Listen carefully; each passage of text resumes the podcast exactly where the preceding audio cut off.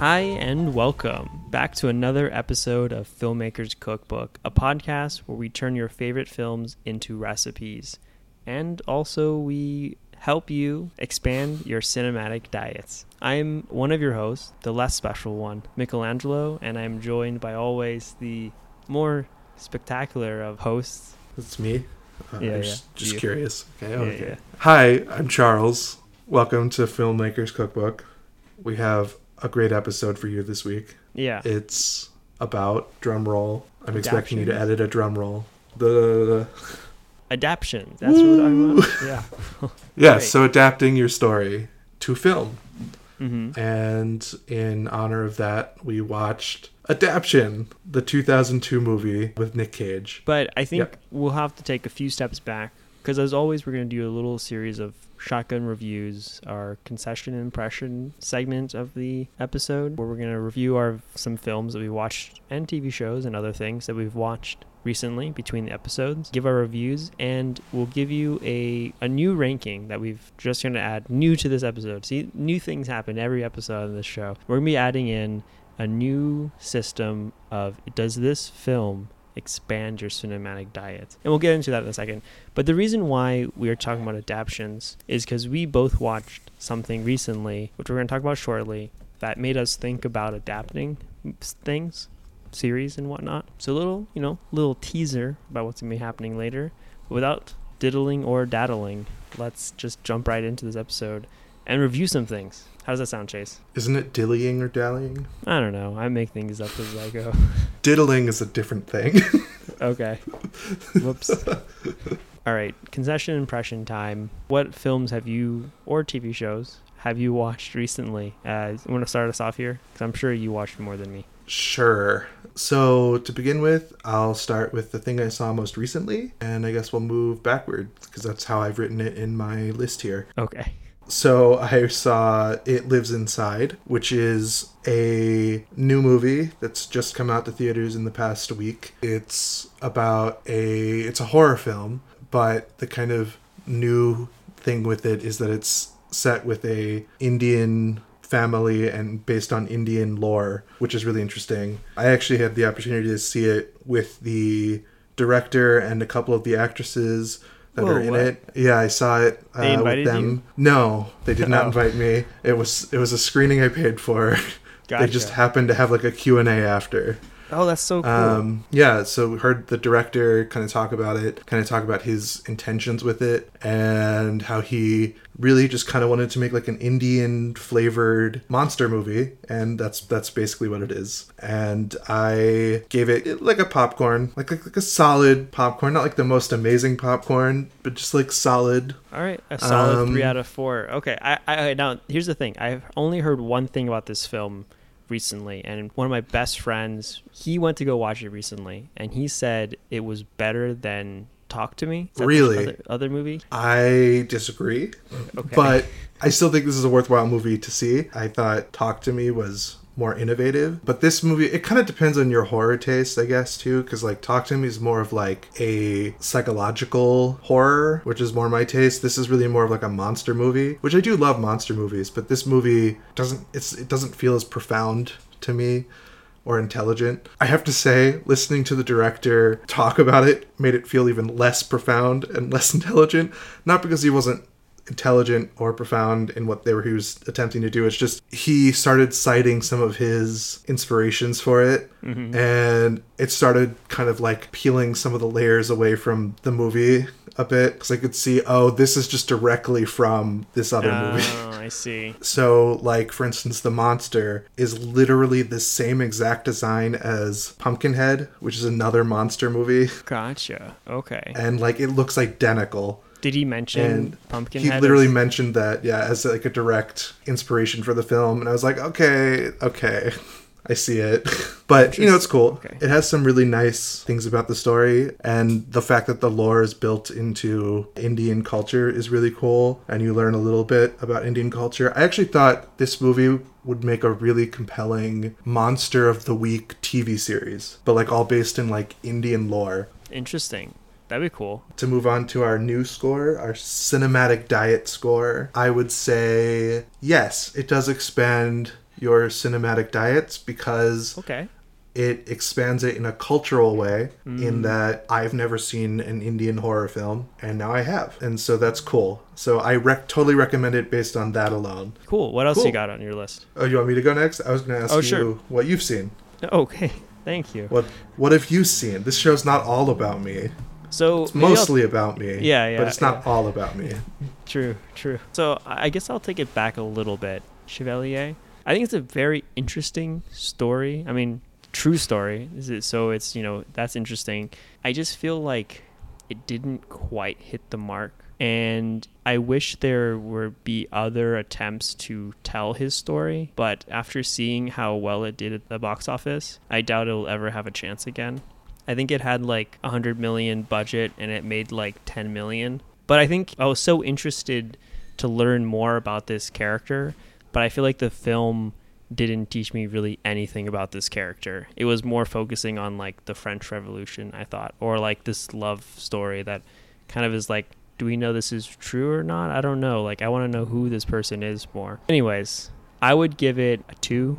So I would give it a hot dog, mainly because I do like this type of film, but I think it just didn't quite. It wasn't satisfying enough, just like a hot dog in a movie theater. Would you say it was a failure to adapt a historical source to to film? Uh, I think so. It just didn't quite encompass the character. I don't know. It just it just didn't feel like it quite hit the mark there. I also saw that movie uh, when it came out, so I'm trying to remember everything about it. Okay. But the thing that I remember specifically about it was, and actually I've, I've watched this movie recently, Amadeus. It feels a lot like Amadeus, but like not Yeah, right. not as Just as watch Amadeus. amazing, which is unfortunate. Like Yeah, yeah. it's- No, no, exactly. That's how I completely feel. Like, I feel bad saying bad things about it because I so much hoped for it to be a good film. It's like such a great story, but it just like it missed it to this to the point where it doesn't expand your cinematic diet at all.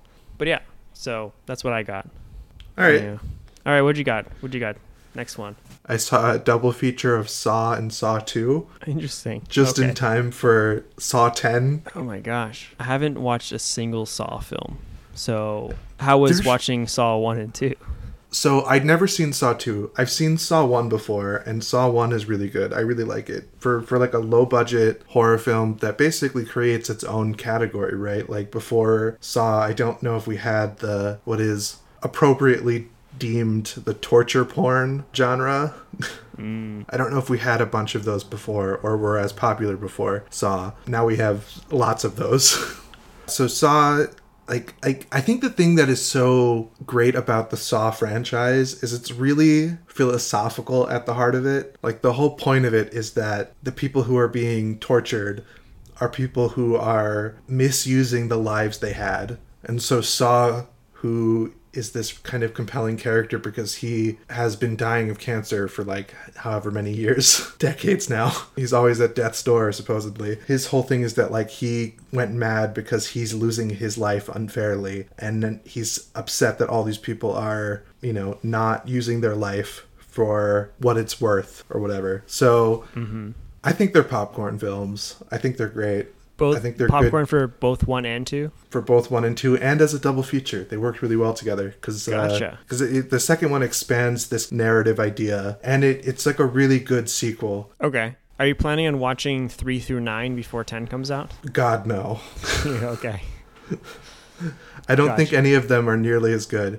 Although I was happy to watch the Saw two because it looks like in Saw ten the female character plays a big role. Do these films expand your cinematic diets? I would say they do because of its like relationship to this whole new subcategory of the horror genre. Like it's just it's it's the film for that subcategory. Yeah, yeah. I, I can see it. I think it really because like even though I never watched the films, I've heard of them and I know that how big they are within the like horror franchise. So I would say that they definitely do in some way expand your cinematic diet by like kind of that spark of some kind of even if it was there were some of those like types of films, it definitely sparked that whole subgenre into it like popularity in this last I don't know how many years it's been since that first one came out 10 15 years I'm I'm assuming? But yeah, Yeah.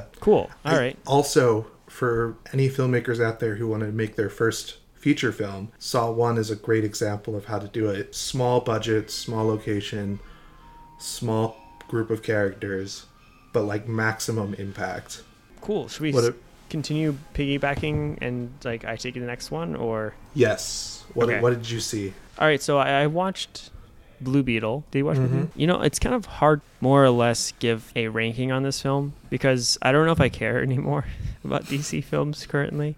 But you know, I was trying to give some some thoughts behind this film. So Blue Beetle, it was I wouldn't say good, but in comparison to the other DC films, the other DC like EU DCU films, it was good. But it was just like it's the same thing you've seen 30 times already with like a superhero origin story with the same villain. It had the same problem as all the other DC films with like comes to like a CGI slugfest at the end and it's just like, you know, you could have changed the title to like Shazam or anything else and it been the same story pretty much. However, I will say that this one was better than a lot of those other ones. It just was like I I don't care really about here well the same story over and over again with just a different skin.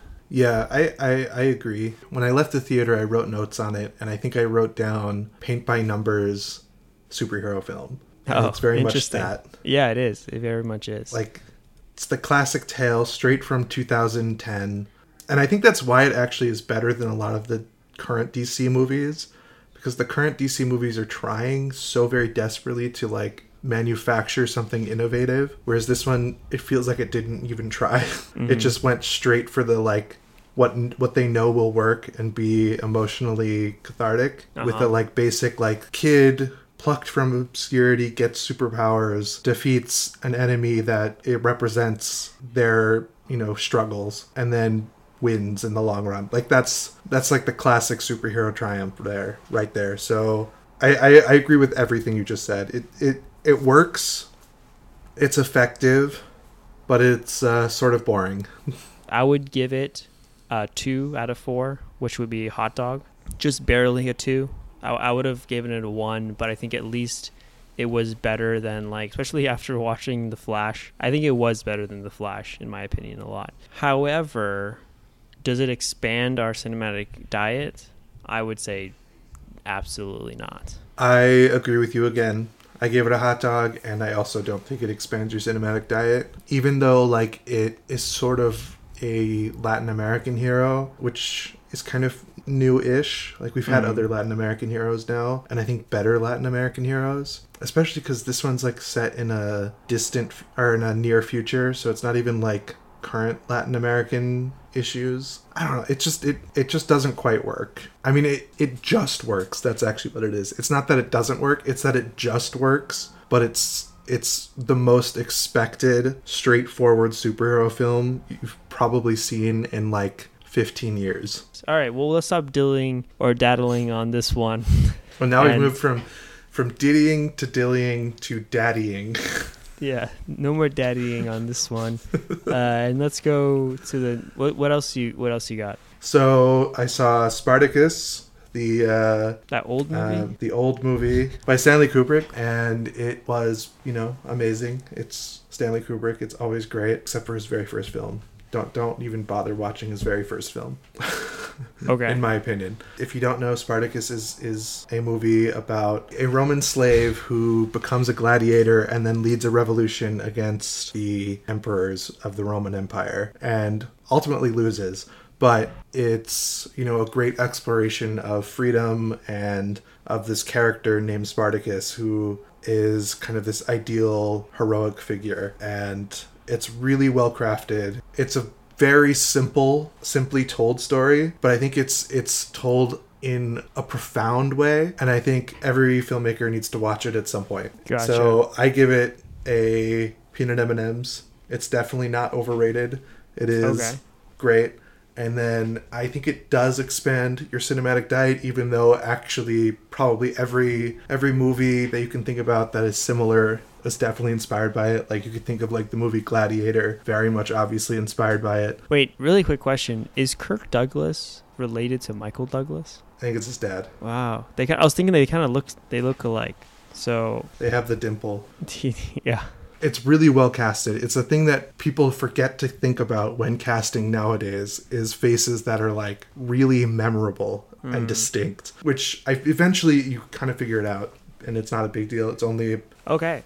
Well, I will have to say one thing that's slightly embarrassing for this podcast, especially for someone who uh, I'm someone who's trying to help other people expand their cinematic diet. I have never fully watched Spartacus, so I will have to go and actually watch it. but are you Spartacus? I I am Spartacus. Okay, good. Okay. Yeah, At I know. The, I know. I know the main parts of it. So what have you seen? Uh, what else I got? I have my last film for today is going to be a little film called Teenage Mutant Ninja Turtles Mutant Mayhem. Mutant Mayhem. I will say, as a fellow Michelangelo, that Michelangelo or Michelangelo turtle is hands down the coolest. I don't know if you noticed this. I mean, you probably haven't.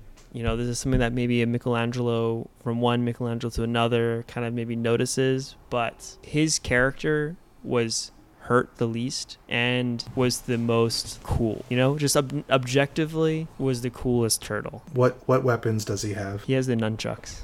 Oh, okay. He, he's the one with anger issues. No, that's Raphael. Oh, that's Have, Raphael. wait, did you watch this movie? I did. I just I can't remember which one is which. They I- they all bleed together for me. My review for this film, I think it's really cool. Is like the animation and everything like that. It was really fun. It was a great film, but I feel like it was in putting this into food terms. It felt like a dish that was really tasty and good for you, but then the chef got like scared about if it's gonna taste good or not, good enough. So then they like added a bunch of salt and a bunch of other things to it. And then when they gave it to you, it's like, oh, this is still good, but it like it kind of has too much stuff in it now. They over seasoned it.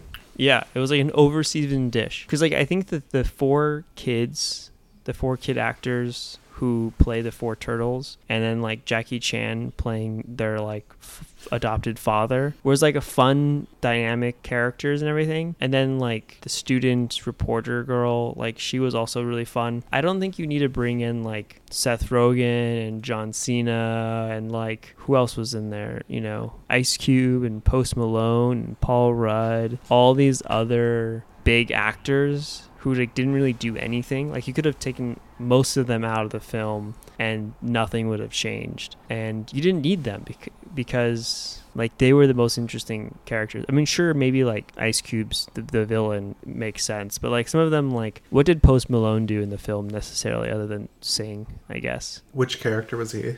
he was the he was the fish guy that was always singing. Oh, that was him. Okay, interesting.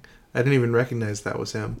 Oh, okay, yeah. The other mutants that were in Superfly's family didn't get a lot of development. That's for sure. Mhm. You don't need them in, in here. It was already a good film. Like you, now, all these extra characters are just kind of ruining it a little bit. So would you take those characters out completely and you would just have Superfly as a villain by himself? Or if they were trying to do something like have maybe Seth Rogen and John Cena as like the two bad muscles for the villain. But I don't think there was like seven of them or eight of them, like those other mutant family. You don't really need all of these characters. Like it doesn't. hmm I don't know. That's what Yeah. uh, I think. I could go either way on it. I, I think there's something kind of nice about the fact that like by the end of the movie we had like a whole bunch of nice mutants. We had like a an expanded mutant family now, which solved some of the issues that the turtles were having with the fact that they are the only mutants that they know of besides their father. So it was it was there was something kind of nice about it that I that I liked. But I also didn't feel like it was like fully like a great mix of things. I think the animation was really cool. Yeah. It, it felt very part of this like new wave of CGI animation, which is very heavily inspired by the success of Spider Verse, hmm and I think it's, it was cool. I really liked it. It had it was very funky. I, I really enjoyed how in in making the in making the mutants seem so pleasant looking, they also inversely made all of the humans look monstrous and like mutated Yeah. in in weird ways, which like they amplified like human imperfection. Like people's faces were like corkscrewed in weird ways. yeah, they were hand drawing and telling the story in a way. Like it was like a very interesting style of like how everyone looked and everything like that. Um, Mhm. It was it was a bold choice. Like I really enjoyed the animation. I thought the animation was the highlight of the whole thing. yeah, definitely. But I think the story somehow just felt a little underwritten in some places and overwritten in others. I'm there with you. I don't know if I gave a score yet, but I would give it a three out of four. I would give it a popcorn, where I think it was good. I liked it. I enjoyed it. Again, we were talking about adaptions earlier, and this whole episode's be about adaptions. But I think again, you kind of it has the bones of a comic book story, right? Like getting power, wanting to be something, doing something, fighting villain kind of thing. It has like the bones of a superhero movie, and I think for that, like story wise, you've seen it before. But I think what makes it a three out of four, what makes it a popcorn, what expands your actual cinematic diet for this is like I think like the animation itself and like this like refreshing animation style in a way. So I think I give it a three out of four, which is popcorn, and I say yes, it does expand your cinematic diet. Jace, what do you think? I agree on both accounts. Oh, okay. You give it exactly the same score and everything. I gave it a popcorn, and I do think it expands your cinematic diet, just as like a, a like a second popular example of this new animation style. Mm-hmm. Is there another one? I feel like there's another one, but this kind of new wave is very cool. It's I, I like this mashup of 2D plus 3D. It gives it just like this whole new atmosphere. Very cool. Yeah, I like it. Cool. What what else you got? So I saw Strays, which was a comedy movie about a dog, well, several dogs, but specifically one dog who was dropped off by his owner, maybe a different state in this instance, and he finds his way back to his owner in a hilarious and foul mouthed adventure. It's Gotcha. definitely for adults. Uh huh. I see. It Um, it stars Will Ferrell and Jamie Foxx. Yes. All in all, like I think there's some fun moments to it. Like it, it's comical. The dog acting was good, I guess. I mean, it, it's hard to even say because like they CGI'd the mouths so that it would talk like a human, but I don't know how much they did with like actual CGI versus like actual filming dogs. Like it's actually it's really really good CGI, I guess. You can't tell, Gotcha. but you could definitely feel some of the limitations of the fact that they're filming dogs. None of the shots felt particularly innovative or interesting. They were just kind of pictures of dogs. like, you know, a two shot with two dogs, a, a single shot with with a dog. you know, a dog from below, a dog from above. it wasn't like a particularly nice looking film. It's just like pictures of cute dogs the whole movie. If you like dogs, you'll probably enjoy this movie. And then mixed with kind of raunchy adult humor. It was a hot dog for me because it didn't it just it wasn't quite what I wanted it to be. It wasn't very satisfying. And then as far as cinematic diet, I think it doesn't really expand your diet either. This movie is very much homeward bound, but what if it was an an adult film and the dogs are cussing constantly and you know, and he finds his way to his owner, but his owner's actually doesn't like him and it was intentionally trying to get rid of him. Like that's the whole joke, right? Sounds good. Cool. So you have something other than a film I do. to to tell us about. What is it? So I wanted to talk about some TV shows I watched. So recently I watched the TV show, and I know you watched it too because we've talked about it before. But this show called The Bear on FX. It's a TV Mhm. show that has two seasons now. I watched both seasons back to back, and it's a great show. I think funny at times. It's very dramatic. It's very interesting. It's really intense. I feel like it's one of the best TV shows I've watched in recent years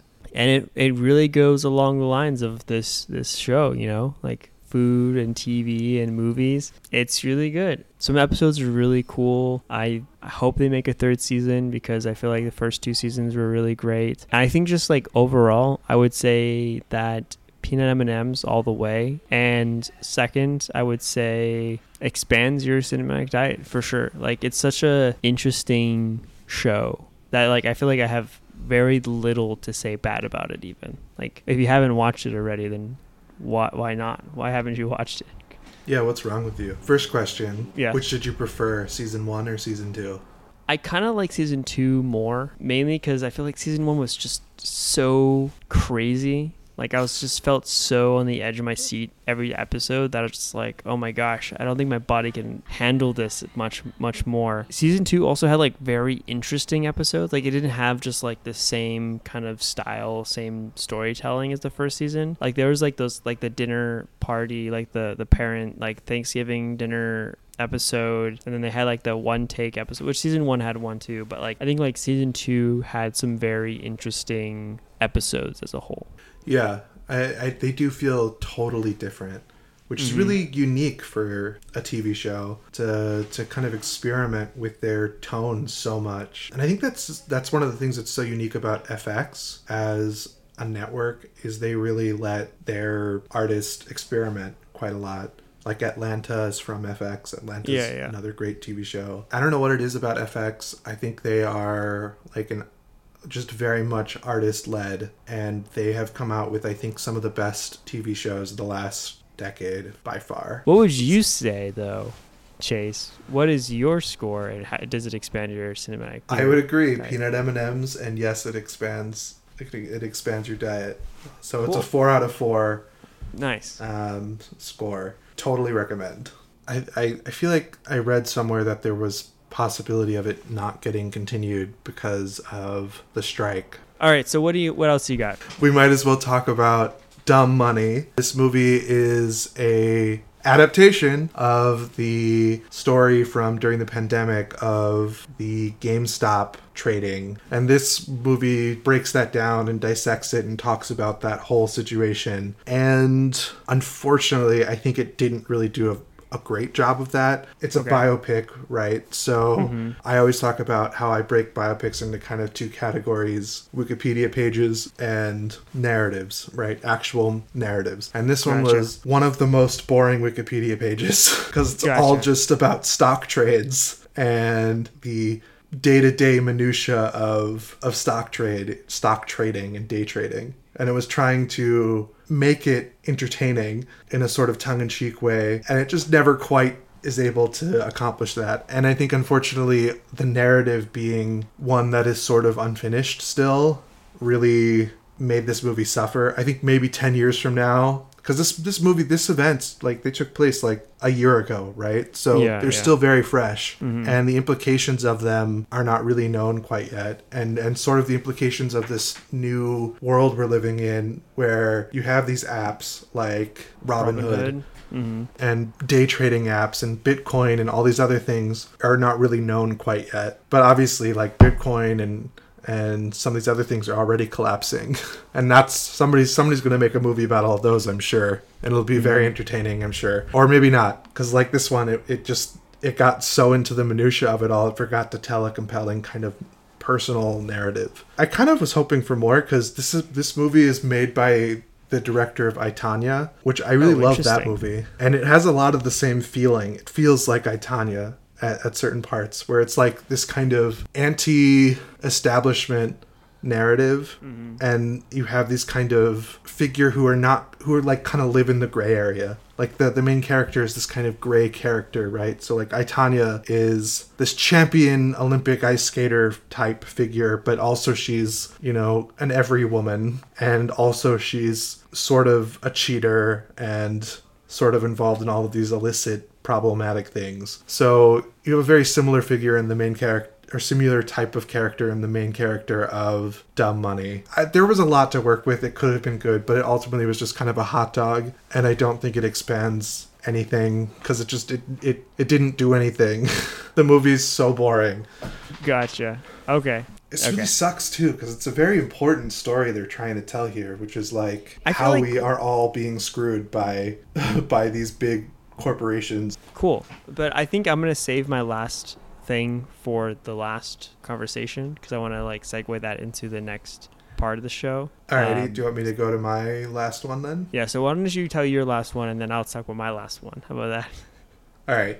So I watched A Haunting in Venice, which is an adaptation of an Agatha Christie novel also called A Haunting in Venice. Oh, And okay. it is a murder mystery slash kind of horror directed by Kenneth Branagh. And it's pretty faithful to the original story. And that's kind of the problem with it, unfortunately. And so the movie never becomes sort of like a true movie. It kind of feels like a play the whole time because it's never really cinematic, I don't think, in my personal taste. And so I gave it a hot dog and I said it does not expand your cinematic diet. Gotcha. Are they trying to do some kind of like Agatha Christie series of movies? Because like this is like the third one that also has what is his name? Kenneth Branagh.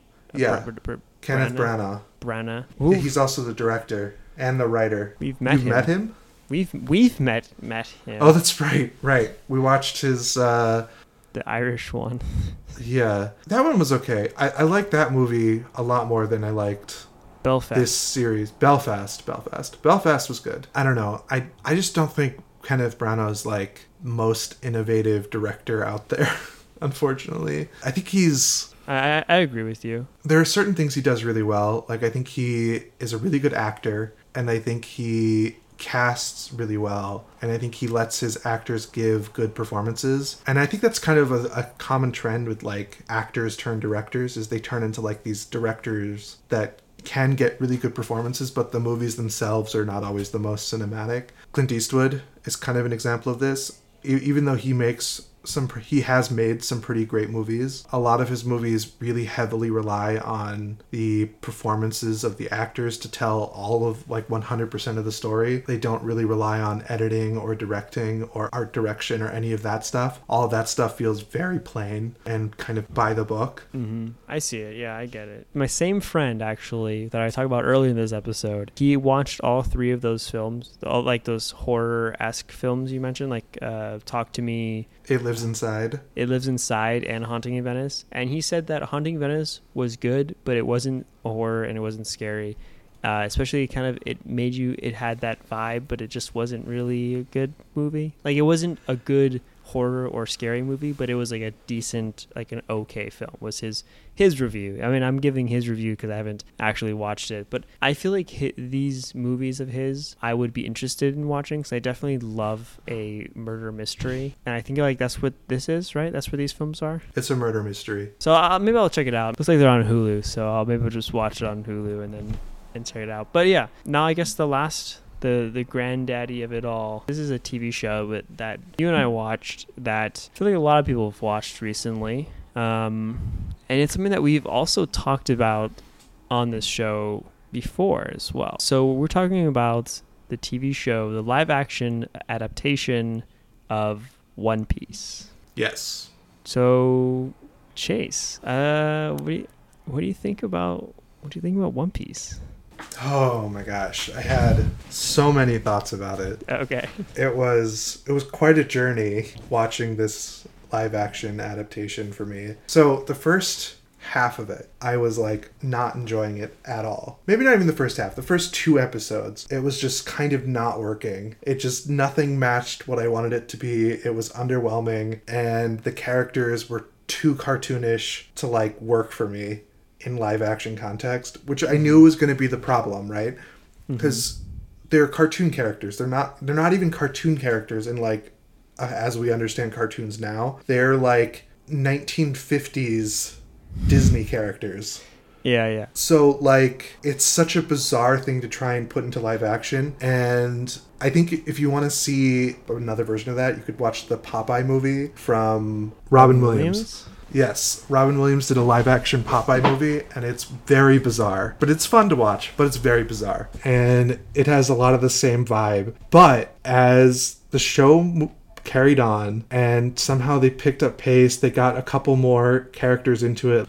I think by the time they got by the time they got Usopp into the uh, into the mix, it started like kind of working because they had enough like real people working and mm-hmm. it wasn't all just kind of Luffy being this weird Bugs Bunny type character and kind of failing at it. yeah, yeah. The rest of the series was really starting to work for me, and by the end, I wanted so much more. I wanted more. Give me more. I'm so looking forward to season two. two things. There are a few things here. One, this is I feel like one of the only anime live action adaptations that has gotten two seasons. Is that Mhm. true? I feel like I'm not sure, but I feel like that makes sense, especially in recent years. The only one I can think of that was an anime before or a manga before was the Borderlands um, series. Some also Netflix. Alice in Borderlands. Oh yes, yes. That one got at least the second season. I think it might. that one I think did. I think, but that was that's like different though, because I feel like that's Japanese show live action. I feel like there is a distinction there, like American live action. For instance, Ron- Rurouni Kenshin's live action movies were actually really good, but you know the ones that were like made in Japan and everything, right? Like those are cool. Or like here's a good example because you have there was a both American and a Japanese live action movie for this. But like Death Note, there's the the Japanese one and then there was the Netflix or whatever live action one. And like night and day. Like the Japanese Mm. one is way better than the American one, right? I feel like as Americans we don't necessarily know quite how to adapt a Japanese anime into a live action TV show or movie. But I will say that this One Piece TV show has been the closest thing we've got that is a good adaptation of a Japanese anime. And I agree with you that there was points that were just like, mm, I don't necessarily go like didn't it felt wonky. I feel like a lot of the shots were like really up in your face and like this wide like fish-eyed lens. Maybe they they did that on purpose cuz fish-eyed lens were sea related, but like I think they did it to give it more of a cartoony aesthetic. I probably uh, that makes more sense than what I said, but still, like it, there was moments I'm like, why does it feel like it feels weird? But then again, it's like, how do you adapt One Piece and it not feel weird? Because One Piece in general is just such a strange anime. Sure, it's hugely successful.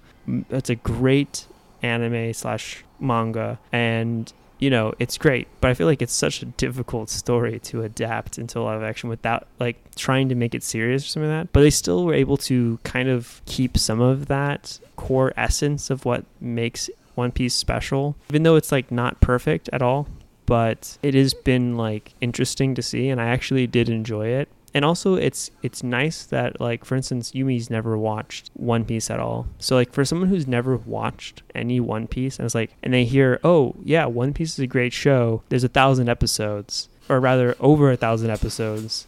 Then they're like dang i don't know. I don't want to watch that. Now then they say like okay there's one season of netflix and that covers about like the first 150 episodes or something like that of the show. It's kind of like okay i can get into this a little it's like it tells condensed story which still hits the major key points. And you know i think some of the, the the like emotion from the show slash the comic is somewhat lost or like lost in the translation or lost in the ad- adaptation. But i feel like they still hit a lot of the key points. And like definitely the people who who are the showrunners i think definitely understand. Or are somewhat of a fan of the of the series and i think also it could have helped that the original author of the comic the manga did help out in like Mhm.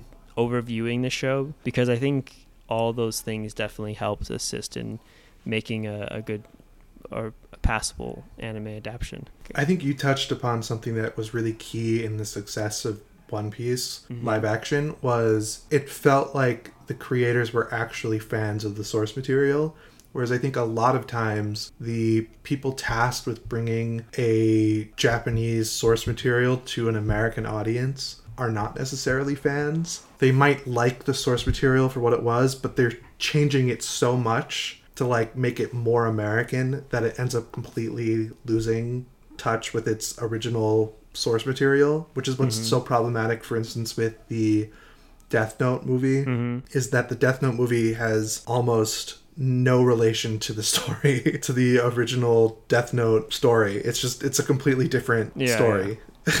I I mean, it's it's almost not even worth calling it Death Note. Other than there's like a couple, the characters are are kind of the same. They're- Yeah, they have I- the same names. and they did say that chopper is one of their favorite characters and i'm also excited to see how that's going to go down We know who our our Kureha is going to be. I heard. been like campaigning for it for Yeah. like two years now. So that's anyway, gr- Jamie Lee Curtis Yeah, yeah. uh, is trying to play Kureha, who's an important character for the Chopper, arc, storyline. Yeah. which is fun. So we'll Mhm. see how that goes. I, I I think she would do a really good job as Kureha. She has the kind of similar vibe. Fan Yeah. casting sometimes Yeah. really works. You know, they said that they want to do like 12 seasons or something like that. So, you know, we'll see how far they get. If they do 12 seasons, then maybe we can see Wano. Maybe, maybe we'll get to Wano by t- season 12. That would be interesting. I'd love to see that. Actually, makes this like a really perfect segue. Is one of the kind of questions about adaptations is how do you evolve it and how do you make it fit the medium that you're working in now?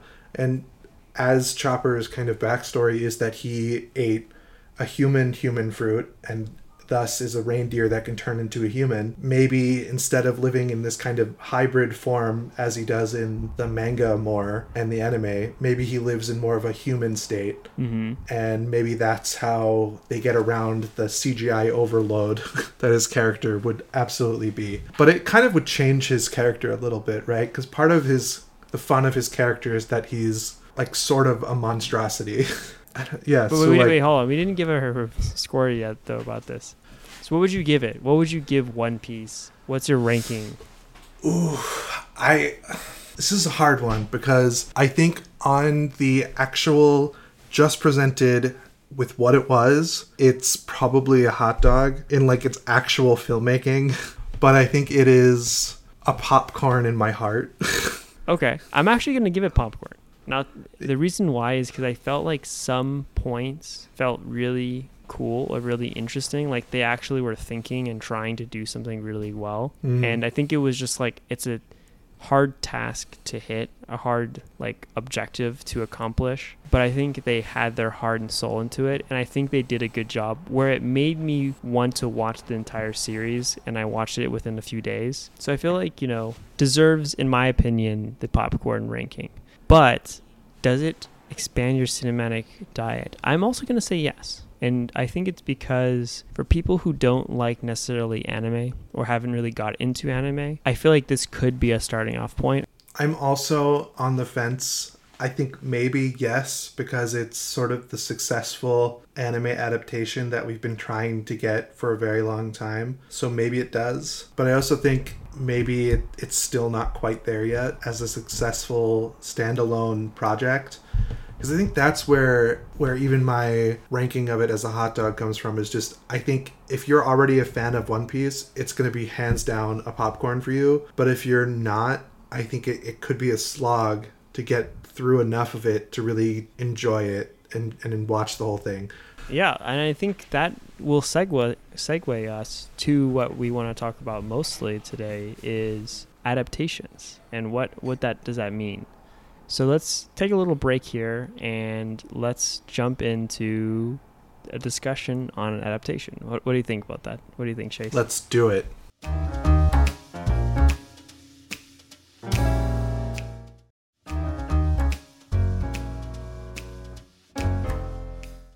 And welcome back to Filmmakers Cookbook. I hope you enjoyed your break like we did, right, Chase? Yep. Yeah. What break? Yeah, what break? Through That's the right. magic of editing. magic of editing. Anyways, so like we were talking about, we watched a bunch of things, and something specifically we watched recently really got us thinking about adaptations, and that was the One Piece live action TV show. It's not just that one because there have been so many direct adaptations of works recently. Several of the ones we've talked about today were adaptations of either news stories turned into films, of history turned into films, of comic books turned into films, of Agatha Christie novels turned into films, and the list goes on. It seems the more and more we go into kind of this stage of Hollywood, the more we're seeing remakes, but also adaptations of other very popular works. It's just the power of IP. which is very interesting and i kind of got us thinking about talking about adaptations and you know it's a very interesting thing because a lot of times it really works well like you know a lot of those movies we we talked about they kind of work you know like take lord of the rings for instance or something like that like a lot of those adaptations work really well however the one thing that somehow seemed impossible in ways to adapt were Japanese manga or comic books to an American audience via either a TV show or movie.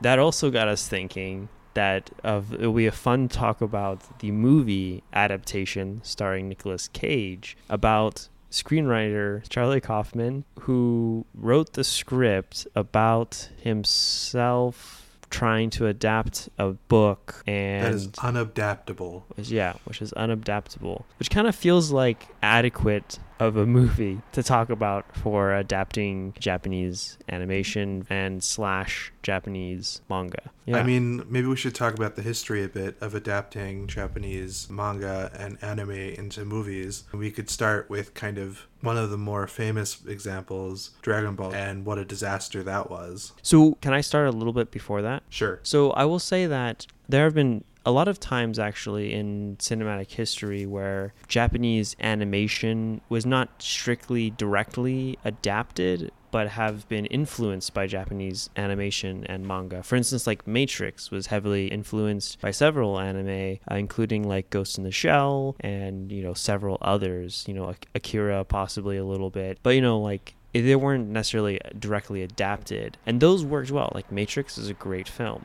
right but i think when it Mhm. comes to directly adapting that's when things start falling apart and case in point yes chase you're right you're right on the money there the dragon ball live action movie what a what a disaster that was I, it just removed every part that everybody loved about the original series. And I'm not even personally like a Dragon Ball fan, but I'm sure I would be, but I've never gotten into it yet. Hmm You know, it's the Americanized version of it that we got was just so clearly wrong that even a non fan, but just somebody who's like cursory knowledge of it, could tell how wrong it was. i remember watching it in the movie theater when it first came out. And I remember just being like, what did I just watch? Like, I was so excited. I was so hyped up to be like, wow, I can't believe this is gonna be a Dragon Ball live action film. Like, all my friends and I went to go see it. We're like somehow trying to be like, oh, this one part was okay. It was kind of cool, kind of thing. When they're like, nah, it's like we can't, we can't protect this at all. It's like it's just terrible. hmm When I was kind of doing some research on this topic about adapting stories to movies, I ended up kind of realizing that there's sort of two camps. There's there's more to it than that, but there's two main large camps when it comes to adapting a work. There's faithful adaptations, like One Piece live action is trying to be a fairly faithful adaptation. Some things had to get changed, some things had to get like lost or reimagined to improve the script for this new format and for this shortened timeline but generally speaking it's the exact same story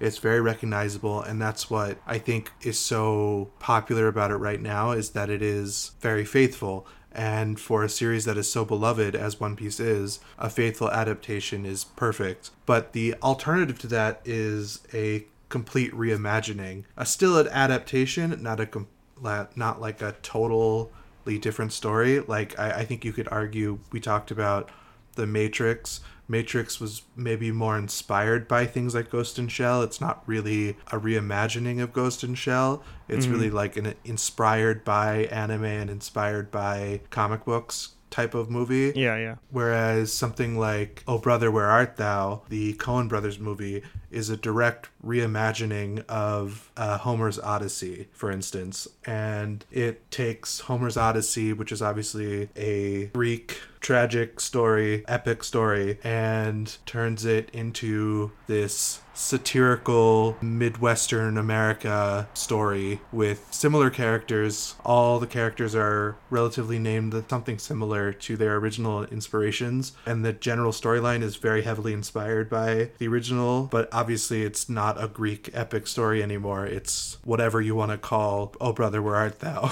You know, Gotcha. comedy drama. like how Ran, uh, the Akira Kurosawa film, is kind of like a reimagining of Shakespeare's King Lear. Correct. Yes. Gotcha. And actually, like he's a great example of a director, Akira Kurosawa, who he took a lot of stories and adapted them into his own Japanese context, his own cultural context, and informed the stories with Japanese history and Japanese myth. Very often they're Shakespearean adaptations, like Ran is King Lear, or Throne of Blood is um, Yeah. Macbeth. is Macbeth. Yeah, exactly. And what's so funny about kind of how culture moves is Star Wars is sort of very famously a adaptation of many of Akira Kurosawa's works into this 80s sci-fi universe, mm-hmm. which is really interesting too if you think about it that way. It's another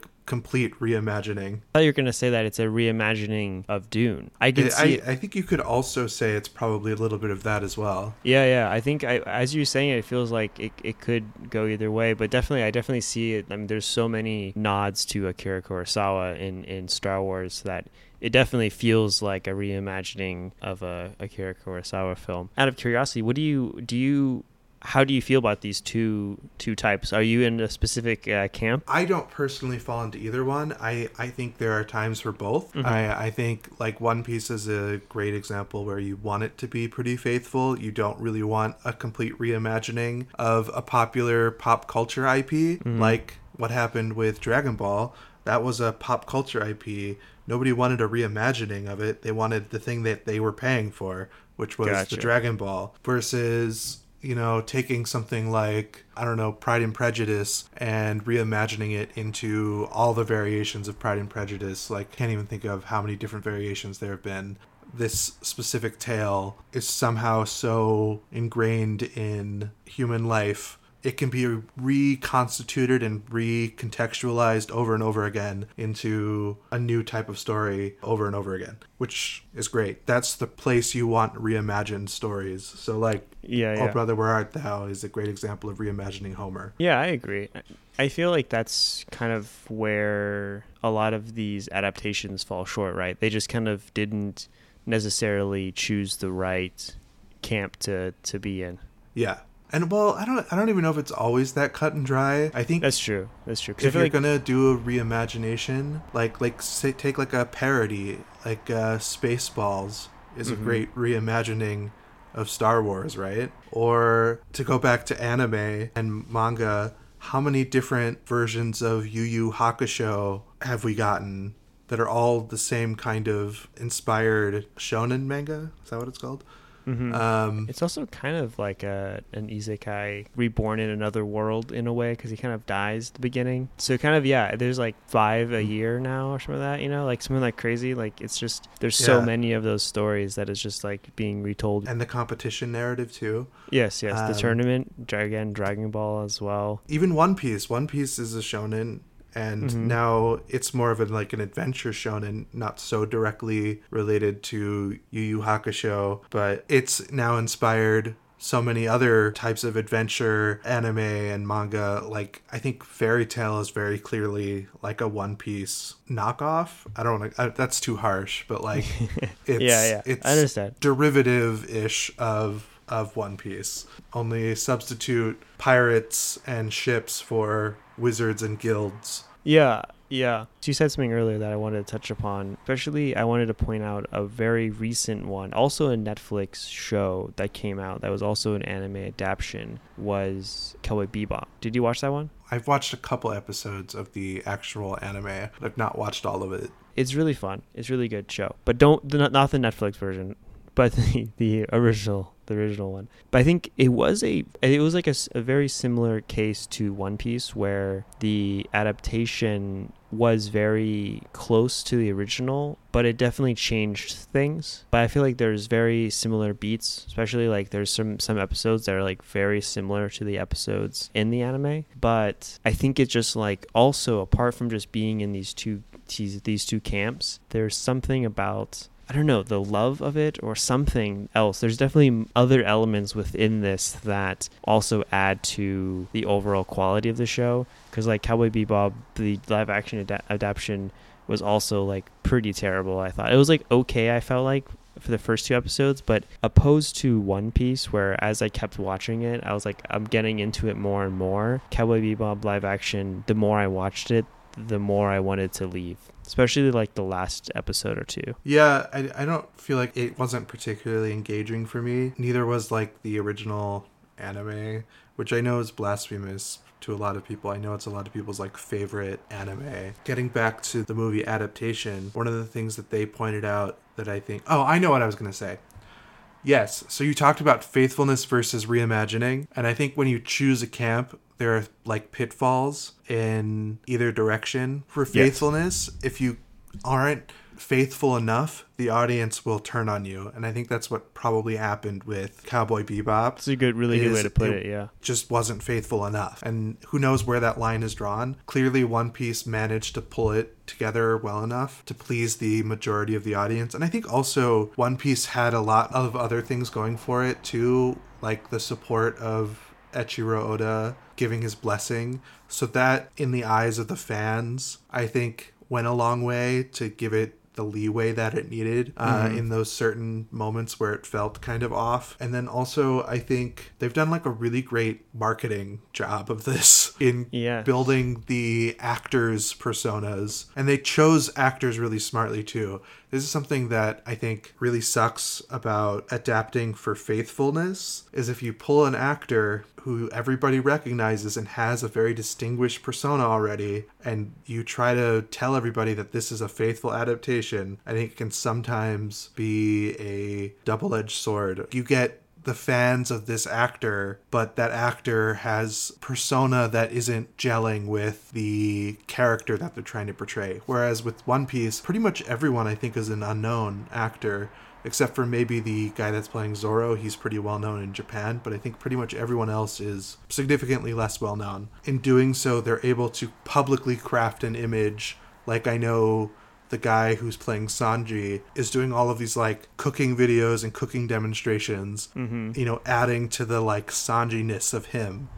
Yeah. And yeah. so that's gone a long way to get people to accept him as their Sanji, which is really interesting from just a, a holistic perspective on on filmmaking is how much right. marketing and other things can impact. Like I think they there's this this video that I keep seeing where Sanji, this, the character of Sanji, the guy, the actor who plays Sanji. See, now I'm even doing it. I'm calling him Sanji because I don't know his actual name. It is is cooking. It, right, he just he's now Sanji to me, right? Yeah, yeah. Um, is cooking for the other castmates, and it just it feels like even though they're not in character in that moment, it still feels like a moment on the One Piece ship a little bit, which is so fascinating. They very intentionally did that, obviously. And then going, stepping back and completing the larger thought, the pitfall that you can fall into when reimagining a story is not reimagining it hard enough, I guess.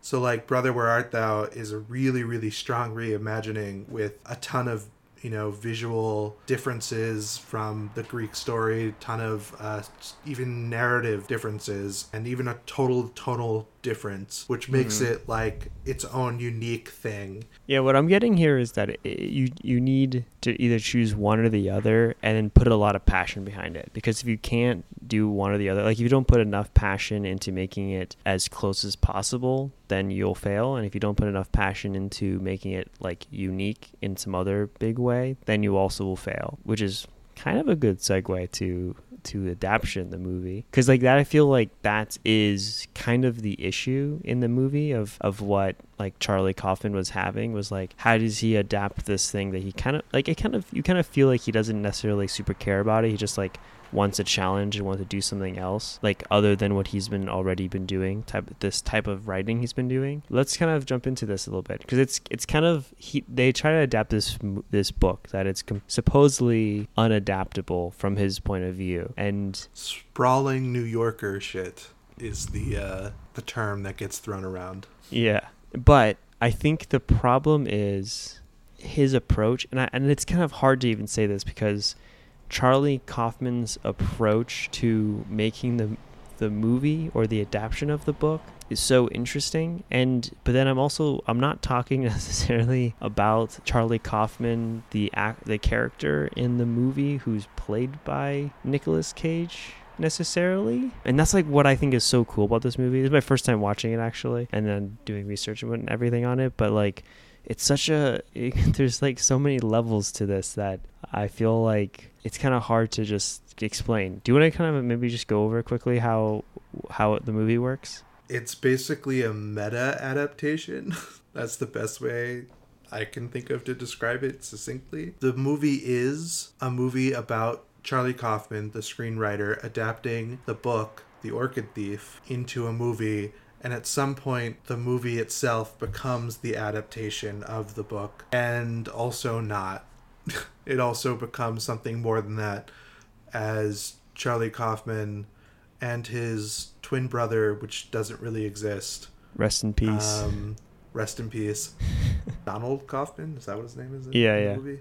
try and adapt this unadaptable book the orchid thief which is based off of a real book it's a real book and it's a real Mhm. news story and Susan Orlean, who's played by Meryl Streep in this movie, is a real person. And I came across a really funny article, by the way, okay, let's of hear her it. talking about not not to get distracted and on a side tangent again. Her son, her 16 year old son, I Mm-hmm. guess wanted to watch the movie, and so she watched it with him at 16, which was a interesting journey for her and him apparently. And she had to explain what was real and not real, which was uh which was funny for her and in the article that I read about it. Yeah, I I, heard, I read an article too about how whenever she goes to talk about her book or her books, everyone always asks her like how much of it's real and how much of it's it's fake, and she's like, "Isn't it kind of obvious? I don't know." Like obviously uh, that that wasn't me kind of thing, right? But I also heard that he wrote the screenplay under his brother's name, his twin brother's name, his fake one, and then he had it. still in the credits. Is it really? And then he was dedicated. It was dedicated to his brother. Yep. That's that's such a funny thing.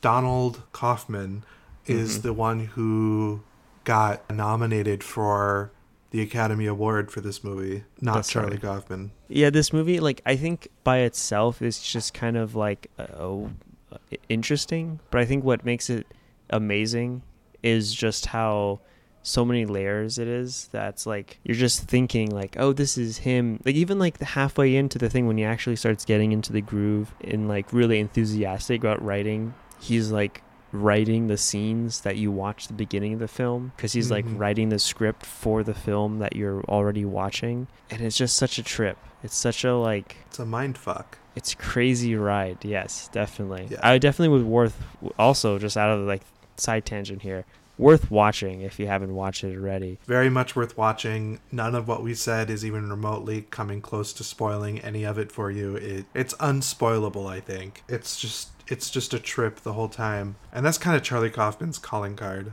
All of his movies are very trippy like that. Even the moment in this movie where we see him finishing his previous movie being John Malkovich Yeah, was so right? trippy and weird. i thought it was like it starts to feel like a documentary at times. It's just so bizarre. yeah it's it's that's true Do you think adaptation, given all we've talked about, is actually an adaptation, or is it something else? it it definitely falls in the reimagining of us of something category of this and i would say that it definitely succeeded. I think it definitely did a good job. From there i just want to say maybe it's time to jump into food because i feel like let's just break it down a little bit and and turn it into a dish. Yes.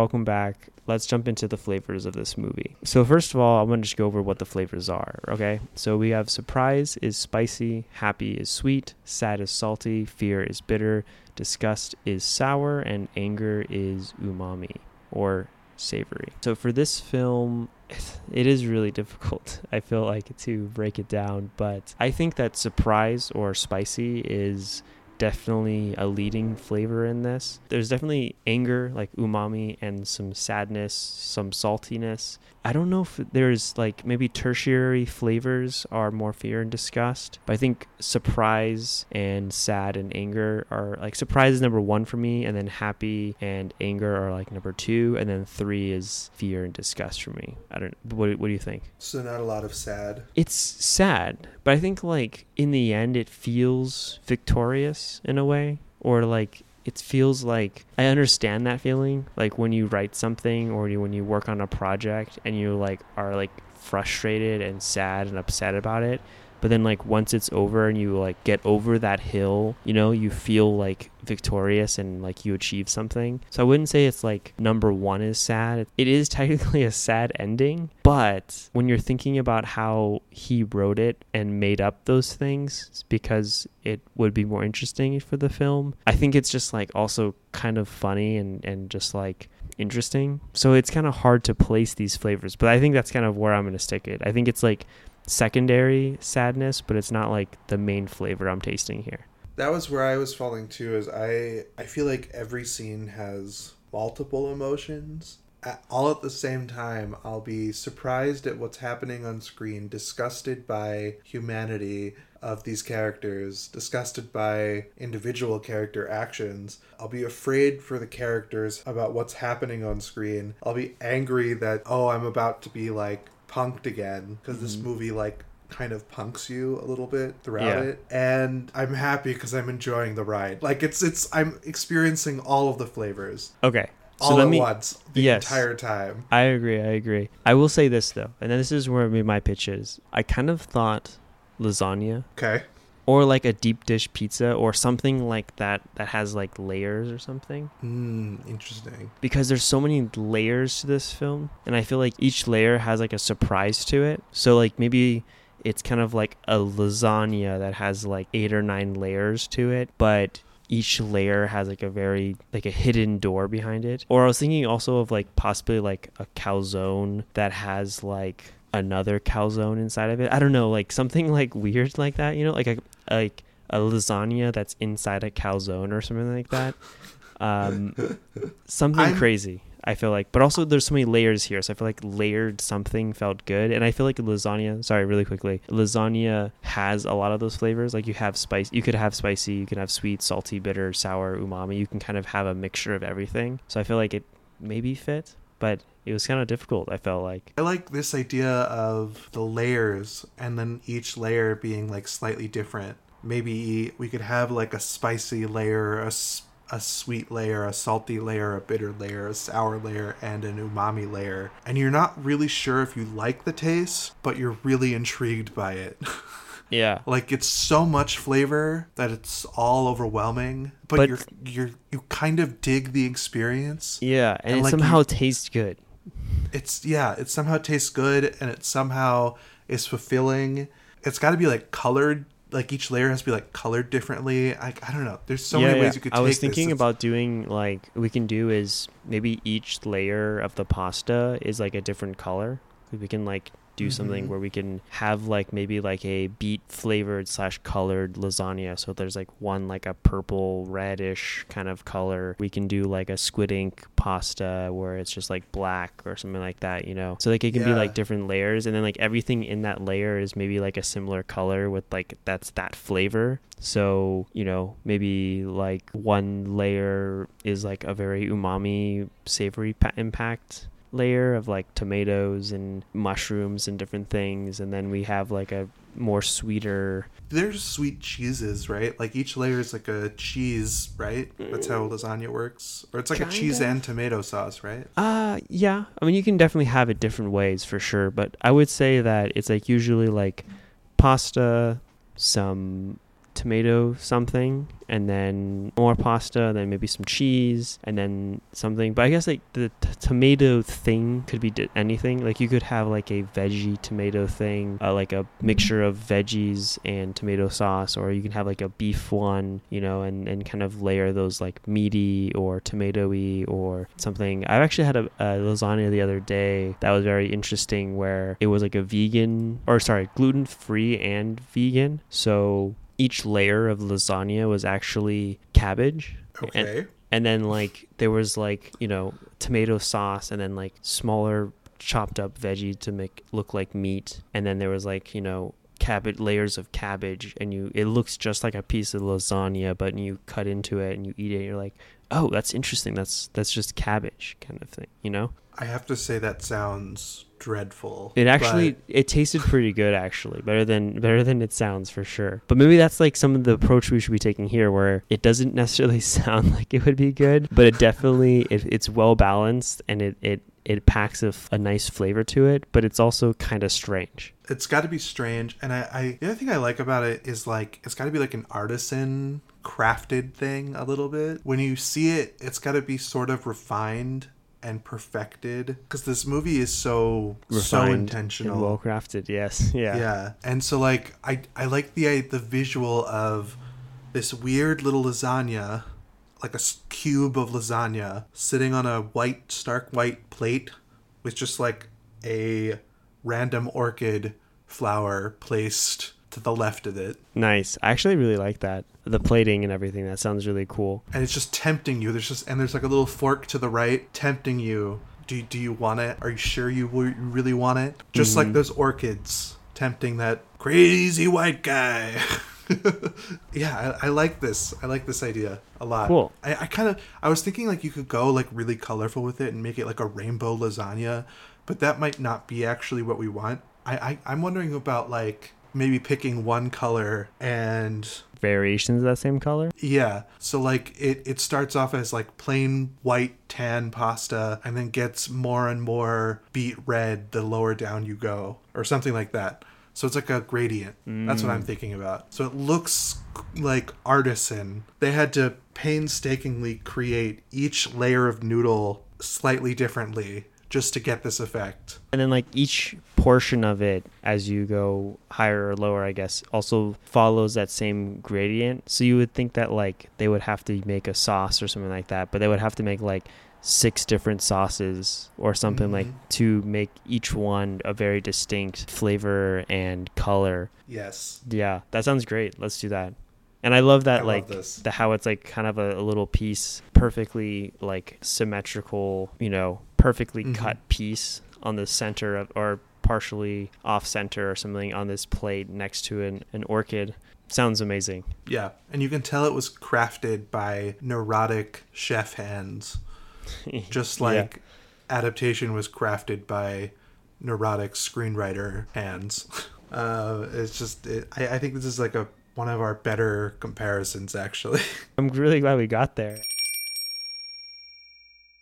We hope you enjoyed and let us know what you think. If you think that this perfectly crafted plate of lasagna best re- represents the film adaptation. And if not, let us know what you think best represents this film. And also let us know what you think about the other movies we talked about today and everything else. You can find us on Instagram, Twitter, or any of your favorite podcasting apps if Yes. you're not already have a favorite if you're shopping around for podcasting applications listen to us there as well listen Listen- to us multiple times on We that note, well, I hope you enjoyed. We'll catch you in the next episode of Filmmakers Cookbook. Till then, see you, everyone.